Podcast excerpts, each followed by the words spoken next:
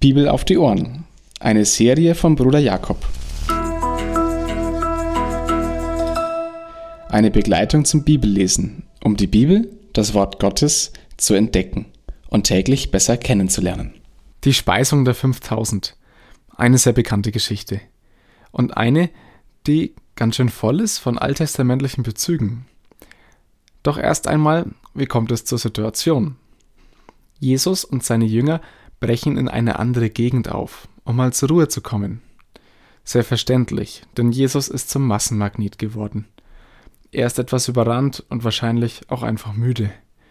Und es war aus politischen Gründen auch nicht unklug, in einen anderen Regierungsbezirk sich mal zurückzuziehen.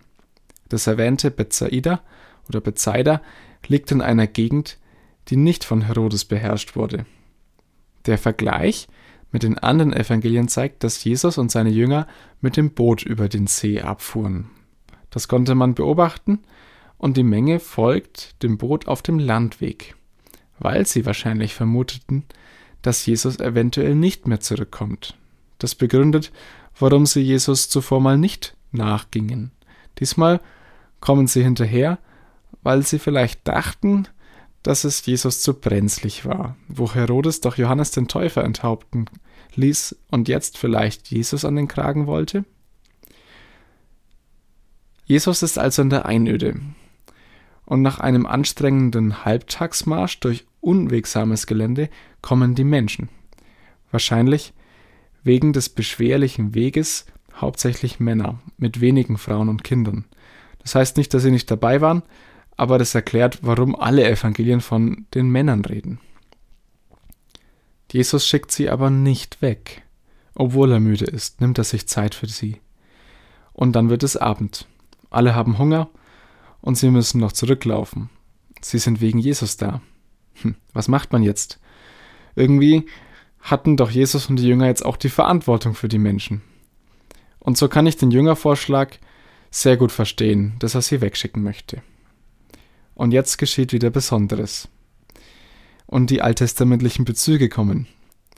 Wie Elia im Alten Testament. Nachzulesen im zweiten Königebuch im vierten Kapitel. Elia speiste hundert Menschen, obwohl nur wenige Brote da waren. Und Jesus speist auch Menschen. Mit läppischen fünf Broten und zwei Fischen fünftausend Mann. Durch ein Wunder, durch ein Vermehrungswunder. Und Jesus Genauso wie Israel beim Exodus sich um die Stiftshütte lagerte, lässt Jesus das Volk um sich lagern.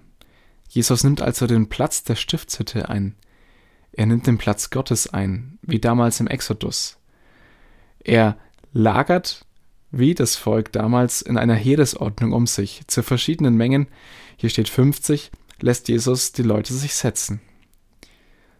Der Herr befreite Israel aus der Knechtschaft, das erzählt das Exodus-Buch. Jesus wird der sein, der die Nachfolgenden aus der Knechtschaft der Sünde befreit, aus der Knechtschaft des Todes. Die zwei Gedanken für heute gehen aber noch in eine andere Richtung. Jesus tut ein Wunder, aber er lässt seine Jünger teilhaben. Das Wunder geht quasi durch deren Hände. So ist das im Reich Gottes. Die Mitarbeiter im Reich Gottes dürfen erleben, dass die Wunder Gottes durch ihre Hände gehen. Und der zweite Gedanke, Danken vermehrt.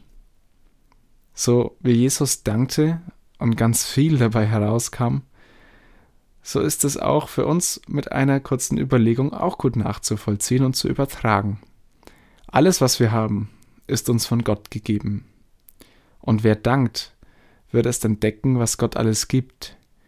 Durch das bewusste, bedachte Danken kann man erleben und erfahren, wie viel Gott eigentlich in unserem Leben schon getan hat und wie viel er auch weiterhin tun möchte.